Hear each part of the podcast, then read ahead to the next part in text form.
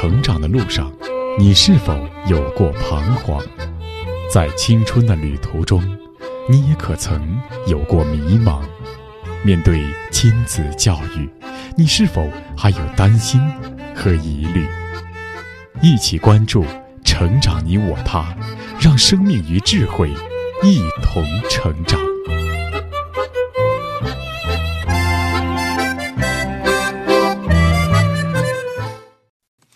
愿生命与智慧一同成长。海内外的各位听友，大家好，欢迎来到《成长你我他》，我是您的朋友钟青。听众朋友，对于人的发展，我们知道每一个人都是独特的，人的成长千差万别。那么，究竟是什么原因造成的这种差别呢？我们在教育过程中也会发现。有一些人发展的快，有一些人发展的慢，有一些人智力水平高，有一些水平低，有一些人表现突出，有一些人表现平庸。那么这是天生的吗？后天的养育和教育能起多大的作用呢？关于这个命题，在我们这段时间所播出的家庭教育专著《发现母亲》当中，作者华东交通大学母亲教育研究所所长王东华教授在书中用了很长的篇幅。来进行探讨。那上一期节目的内容，我们说到了人脑是分两次诞生的。那今天的节目，我们就再来聆听《发现母亲》第二章的第三节：第二次诞生更重要。播讲时代。第二次诞生更重要。人在出生时，大脑的大部分还是空白，还要在出生后继续形成。还要经过第二次诞生，也就是在接受外界各种信息的刺激下，人脑才能最终变得聪明和完善。早期外界信息的刺激不仅对人脑的完善有着异乎寻常的重要意义，就算是对可塑性较小的动物大脑的发育也有着不可小觑的力量。在对狗、猫、鼠、猴等数千次的动物实验中。科学家们发现，如果在动物的幼年期给予激励，那么比起那些未受激励的同类来，则成长得更快，也更机灵些。科学家海默维茨曾用两组在遗传学上完全相同的幼鼠进行对比实验。甲组的幼鼠生长在密闭的笼子里，活动受到很大限制，知觉刺激也很有限。乙组的幼鼠生长在富裕刺激的气氛中。笼子有走廊和能够探索的地方，环境是自由的。这两组幼鼠长大以后进行学习能力的测验，结果是甲组的错误几乎比乙组多一倍。为了更加详细的了解早期环境对大脑发育的影响，另一组科学家克雷赤等又做了这样一个实验：他们把一群同胎雄鼠任意分成两组，甲组养在接受优良刺激的环境里。乙组单独监禁在暗淡安静的笼子里，实验者也不理他们，他们也不接触别的老鼠。甲乙两组虽然处于不同的环境，但是在实验的全过程，两组都给同样的标准食物，不受限制。长大到一百零五天后的解剖结果显示，他们的大脑组织居然也有明显的不同。在丰富多彩环境中的甲组，比对比的乙组，大脑组织的发育有许多优越的地方。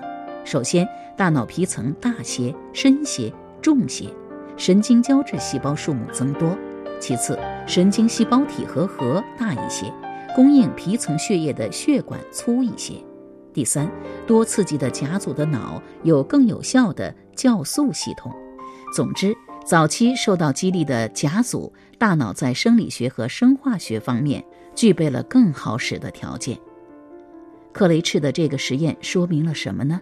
那就是早期的激励不仅可以使老鼠变得更机灵，而且甚至还能改变大脑的化学功能。上面这个结论对动物来说具有普遍的意义吗？科学实验的结果显示是肯定的，而且越早对动物大脑的影响越大。例如，刚生下来的幼猫是睁不开眼睛、看不清动物体的，但是却能透光。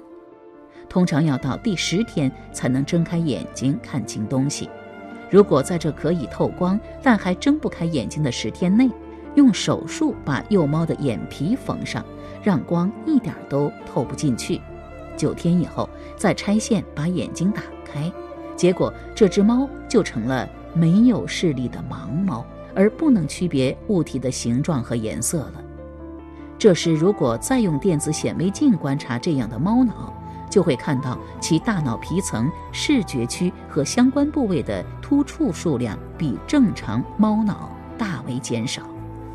如果是出生后立即做这种手术，两三天后拆线，那么幼猫也会变成不完全的盲猫；但如果是在幼猫已经睁开眼睛之后再做手术，那么幼猫则不会变成盲猫了。这说明猫眼必须在早期接受光的刺激才能发育成长。如果在它的敏感期里接受光的刺激，发育的基础已经打好，再做这种手术就不会成为盲猫了。动物如此，人也如此吗？美国心理学家丹尼斯对德黑兰三所孤儿院的研究也许能回答这个问题。在第一所孤儿院里。大多数孩子进来时都不足一个月大，婴儿们几乎一直睡在单独的摇篮里。四名收入很低的护士看护着住在一间房里的三十二名婴儿。这些婴儿仰卧在软垫上，在他们自己学会坐起或翻身之前，很少能有活动的机会。当婴儿们终于自己学会坐起来后，为了防止他们从窄窄的摇篮里掉下来。护士们就把他们放在地板的地毯上。当这些孩子长到三岁，就被转到与此相似的第二所孤儿院。在这个孤儿院里，丹尼斯发现，在一岁到两岁之间的孩子中，能自己坐起的还不到一半，会走路的则没有一个。而正常家庭抚养的孩子，在九个月大的时候就已经会自己坐起了。这些孩子中，只有六分之一能在地上爬动。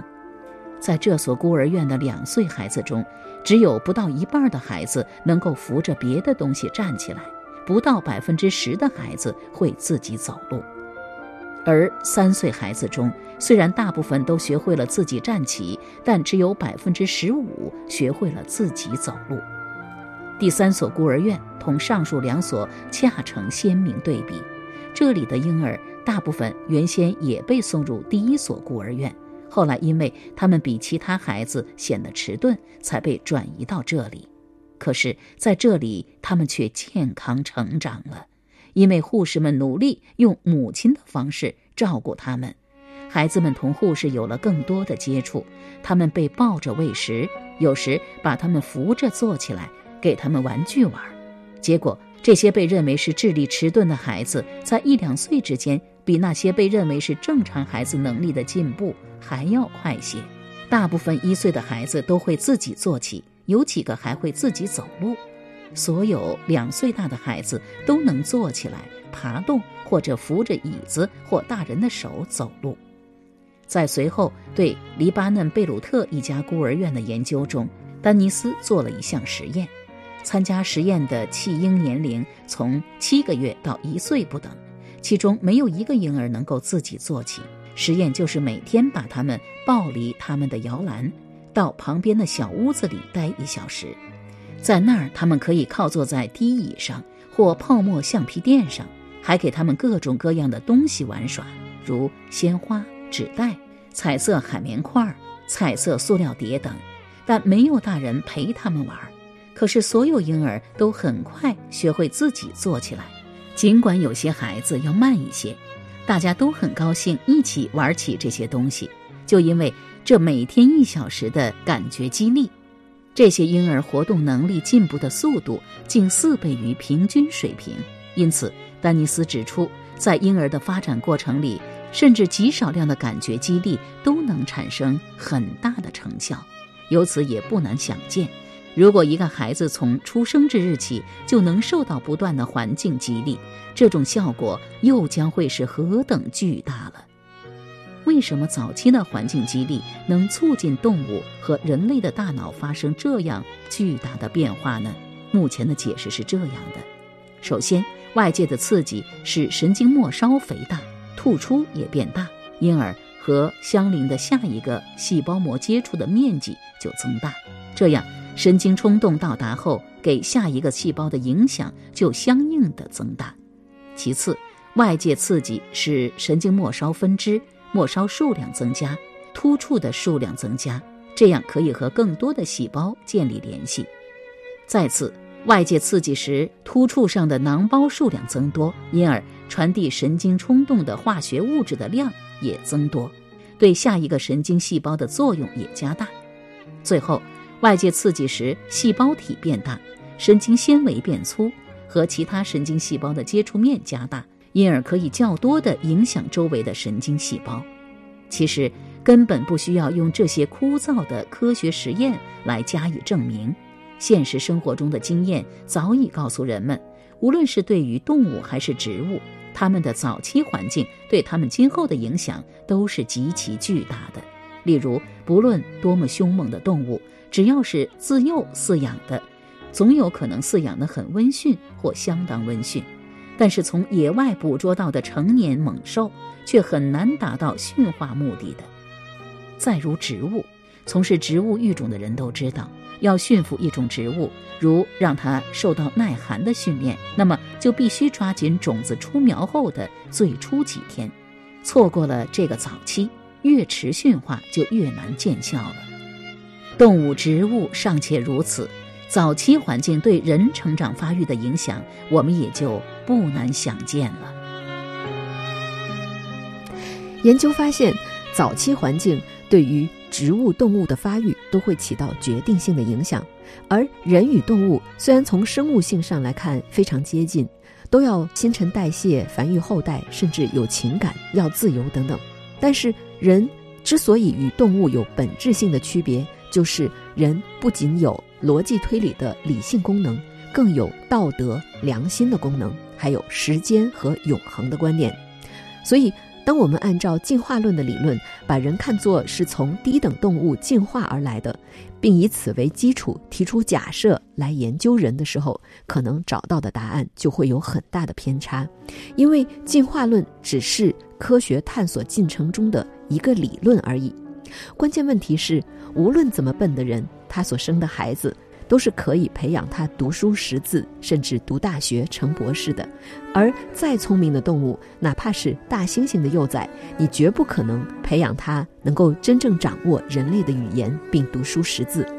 这就是人类与动物本质上的不同。因此，以动物来为人的发育成长的研究做参照是远远不够的。那么，人类这种有别于动物的智慧是如何产生的呢？我们继续来听《发现母亲》第二章的第四节：智慧是人脑与环境的嫁接。播讲时代。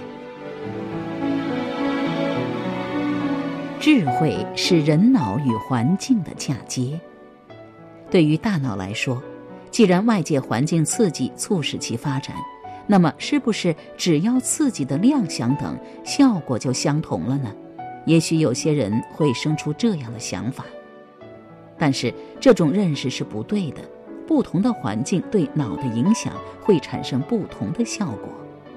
能说明这一点的最好例子，便是动物和人身上都存在的敏感期了。英国自然主义者斯波尔丁在1873年发现，刚出生的早熟鸟类的雏鸟。存在一种接近和跟随运动物体的倾向，并且发现这种倾向非常可靠。他认为这种跟随反应是一种先天倾向。波斯尔丁为了证实自己的看法，把刚孵出的小鸭、小鹅戴上头罩，经过一段时期将头罩取下，这时他们就追随所能看到的运动着的第一个物体。可惜，人们没有在此基础上再做深入的研究。直到1937年，奥地利科学家劳伦茨对此重新发生兴趣。他在观察小灰天鹅破壳出生时发现，小灰天鹅第一眼看见什么动物，就把什么动物当成妈妈。如果出生时老天鹅在跟前，它就跟着老天鹅走；如果是母鸡，它就跟着母鸡走；而如果孵出时看到的是劳伦茨，就认劳伦茨为妈妈了。于是劳伦茨去什么地方，一群摇摇摆摆的小天鹅就在身后跟到什么地方。他下水游泳，小天鹅也跳进水里，并且亲亲热热地啄着他的头发和胡子。后来，劳伦茨又发现，如果这些浮出来的动物看到的是活动的鸡鸭玩具、风船、小球等，也会跟着这些东西走。例如，他在小天鹅破壳而出之前，对着这些蛋喊“来来”，小天鹅出来后就会跟着他的喊声一摇一摆地跑来，而不追随真正的母亲。劳伦茨把这种令人感到兴奋的现象称之为“印刻现象”。通过研究，他进一步发现，印刻现象与普通学习是不同的。其不同点在于，其一。它是只限于在出生后一个短暂的特定时间才能形成。其二，印刻的效果是持久的，一经形成就不再改变，具有一种不可逆性，而不像学习那样常会遗忘等。其三，印刻现象的形成不需要食物等的强化，一次就可形成。其四。各种动物的印刻有不同的敏感期，例如小鸟母亲印刻的敏感期是破壳后的十小时至十六小时，小狗的母亲印刻是三周至七周，错过了这个时期，这种行为就得不到发展了。印刻现象的存在，一方面说明了动物本身具有的这一特性，另一方面，它也说明了环境对动物的巨大影响。例如，怀胎的母鼠会收集纸片和其他的材料来筑巢，幼鼠出世后，母鼠便小心翼翼地用嘴把它的孩子们衔到窝里去。这种情况甚至可以发生在完全隔离状况下成长起来的老鼠身上。但是如果小老鼠出生后，将它饲养在完全隔绝的环境中，不让它们摆弄和搬运任何东西。这样，当这些老鼠怀胎时，即使有了可资利用的材料，它们也不会建造通常的窝。它们把材料撒在笼子里，也将幼鼠到处搬运，在搬运过程中还常常伤害了幼鼠，但从不设法将幼鼠集中于某个巢穴之中。因此，即使是对于建筑巢穴的闲运幼鼠这些一般特征。如果在老鼠的敏感期内没有建立不断摆弄东西这种行为的敏感，那么其后的行为也就不复存在了。生物学知识告诉我们，在相应的环境里，敏感期链打开后，会相应出现同某一环境里完全不同特性的敏感期。正所谓“橘生淮南为橘，生淮北则为枳”的现象。植物、动物尚且如此，人就更是如此了。例如，当独生子女政策推行的时候，我们家庭对独生子女的照顾越来越细致，独生子女也越来越娇气，以至于有些人批评说，连豆腐都咬不动。虽然这是个比喻，但是孩子咀嚼能力的确大为下降，有些孩子连老一点的青菜也咬不断、吞不下去。不少家长甚至为此十分苦恼，原因究竟出在什么地方呢？有研究人员的报告说，是因为错过了咀嚼固体食物敏感期的缘故。在这个时期不给孩子固体食物，他以后就会拒绝咀嚼。而这一敏感期大约在六个月的时候，虽然不同婴孩之间这一敏感期时间也许不一样。但研究人员提供了两个线索，以帮助母亲判断此敏感期是否到来。一个是在他刚刚停止婴儿的舌距反应，也就是如果你把食物放在他舌尖上，他不再把这食物推出口外的时候；另一个就是在孩子开始伸手抓东西后一个月左右的时候。再比如，孩子两岁时有一个反抗期。他必须把玩具放到原位，必须把毯子方方正正的铺好。这是为什么呢？幼儿教育家认为，这是到了孩子建立秩序概念敏感期的时候了。在这一时期，孩子正在发育的大脑正试图对观察加以归纳，从感性中形成概念，得出结论。而这就是为什么这个年龄的孩子对常规和仪式如此注重在意的原因，因为他给予孩子一种秩序和延续的感觉。懂得这一道理后，母亲就可以利用这一特殊时期教会孩子守规矩，并帮助孩子养成良好的生活习惯。尽管这些都是人成长过程中所要经历的敏感期，但是人的敏感期绝不仅仅如此被动。植物、动物的这一现象可以解释成是为了适应环境，而对于人来说，则完全可以说人的智慧是大脑与环境的嫁接。有什么样的环境，婴儿就会成为什么样的人。因此。我们就可以很好的解释狼孩等一系列百思不得其解的问题。到目前为止，人类历史中关于兽孩的记载约有四十起，其中以狼孩居多，占一半以上，其次是熊孩、猴孩、豹孩等。这些由野兽抚育长大的孩子，他们完全不通人性。原因在什么地方呢？原来这些成为兽孩的孩子，大多是在三岁之前就被野兽叼养，他们的大脑在最关键的生长期与野兽的环境嫁接在一起了，这样才最终完全成为脱离人类习性的兽孩。相反，如果是一个十岁的孩子，我们很难相信他最终会成为瘦孩的。日本人横井庄一在第二次世界大战中逃进深山。学居二十八年之久，一九七二年被发现后，曾有人断言他再也不能过人类的生活了。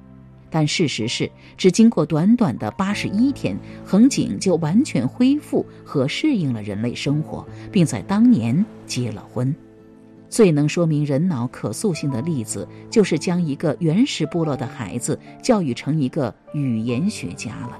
这个事件发生在巴拉圭一个现代人难以走进的地区，这里生活着一个爪亚基尔人部落。这个部落同距今四万年前生活在地球上的克罗马奴人时期一样，生活方式极其原始，经常迁居去寻觅他们的主要食物——野生蜜蜂的蜂蜜。部落躲避其他的人，语言也极不发达。一九三八年。法国人种志学家维尔拉尔前去考察，希望更详细的了解爪亚基尔人，结果没有成功。部落刚一察觉到考察团，就立刻离开了。但是在爪亚基尔人仓促留下的驻营地里，考察团找到了一个两岁的小姑娘，维尔拉尔把她领回法国，并由她的母亲抚养。二十年后。姑娘在自身发展方面已同欧洲妇女没有什么区别了。最后，她也成为了一个人种学家，并能讲数国语言：法语、西班牙语、葡萄牙语。这样看来，人在胎儿期还可以说所有的胎儿都是平等的，但一出生，孩子便不平等了。在英国出生的便是英国人，在塞浦路斯出生的便是塞浦路斯人，在东方出生的是东方人，在西方出生的是西方人。近水则知鱼性，近山则识鸟音。的确，头三年对一个人的影响，比以后所有时间对一个人的影响还要重大的多。不管科学家如何研究人的大脑，作为父母来说，每一个父母都应该认识到，孩子在胎儿时期以及出生之后的头几年对孩子的成长非常重要，需要得到合乎规律的养育以及早期教育，才能够让他的成长为后续的发展奠定良好的基础。好了，各位听友，以上我们听到的就是华东交通大学母亲教育研究所所长王东华教授所著的家庭教育专著《发现母亲》第二章的第四节：智慧是人脑与环境的嫁接。今天的节目到这就告一段落了。编辑钟庆，感谢您的收听，下期节目我们再会吧。